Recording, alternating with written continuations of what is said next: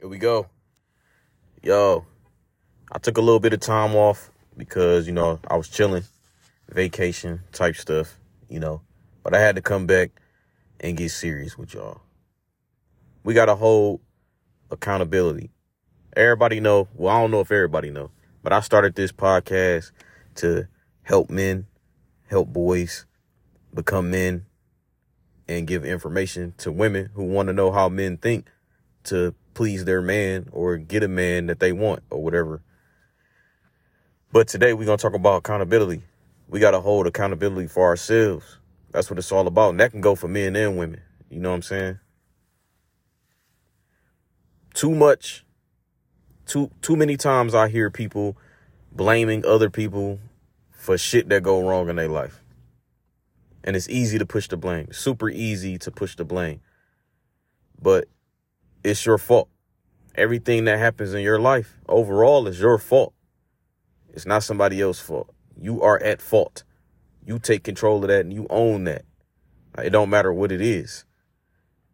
You don't like the person that you had a kid with and they made you depressed. It's still your fault. You chose them. What was it that made you choose that person? And why didn't you pay attention to the red flags to leave that person alone? All of that matters. That's your fault. You can't blame somebody else for that because you didn't pay attention to the red flags. You look back. Yeah, I know hindsight is 2020. We all know that.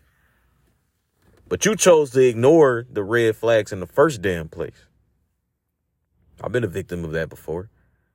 Before I was enlightened, before I came became the man I am today. I was in situations where I ignored red flags and I look back like, damn, this did happen. Damn, this did happen. Why did I stick with that? Why did I do that? It's because we don't hold ourselves accountable. Or we scared? I saw people stay in relationships where they know they shouldn't have been in that relationship. Whatever happened, from mental abuse to physical abuse, but they stayed because they said, it's too hard out here. I don't want to start over. I don't want to learn someone new. I can change her. I can change him. Oh, I'll just cheat to satisfy the depression. Idiot. Fucking moron. How can you be that dumb? If you don't like something, why do you continue? What are you so afraid of? Change? I've never been afraid of change. You have to embrace change. If you don't change, you can't even grow. Uh, people afraid of change, it just it pisses me off to a certain point. I, I can't be around people who aren't willing to change. That means you never grow. So if when you're 10 years old, 11 years old, you changed when you became a teenager. You changed when you became an adult. Why the fuck are you afraid of change? Answer that. That's stupid. So you just gonna stay the same person you are? So if you sitting there depressed, you know why you depressed? Because you're not holding yourself accountable.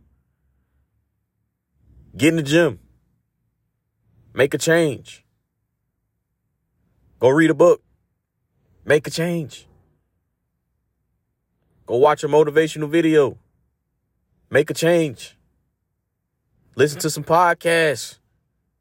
Make a change. Depression ain't a medical disease. You don't need no pills for that. Hold yourself accountable. You are the reason you are depressed, not your situation. The only time you're you can't control your situation is if you're a child. Children can't control their situation. So really only the only thing they can do is talk. Find someone to talk to. But if you're an adult, you could change your situation. Oh, that woman's depressing you. Leave. Why the fuck you can't leave? Oh, oh, I can't leave because she is not going to let me see my kids and I'll be on child support. So you take the proper protocols with the court to see your children. Yeah, it's going to make you mad. It's going to be a lengthy process and it's going to be a lot of bullshit because the women are favored, but you got to do it.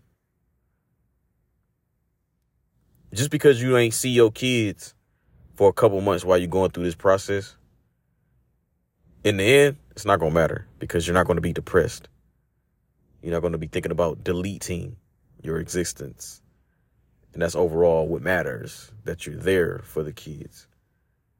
And it's a lot more situations. I don't have to go into every single detail, but the whole point is take control of your fucking life. It's your life. Why are you living it to someone else's discretion?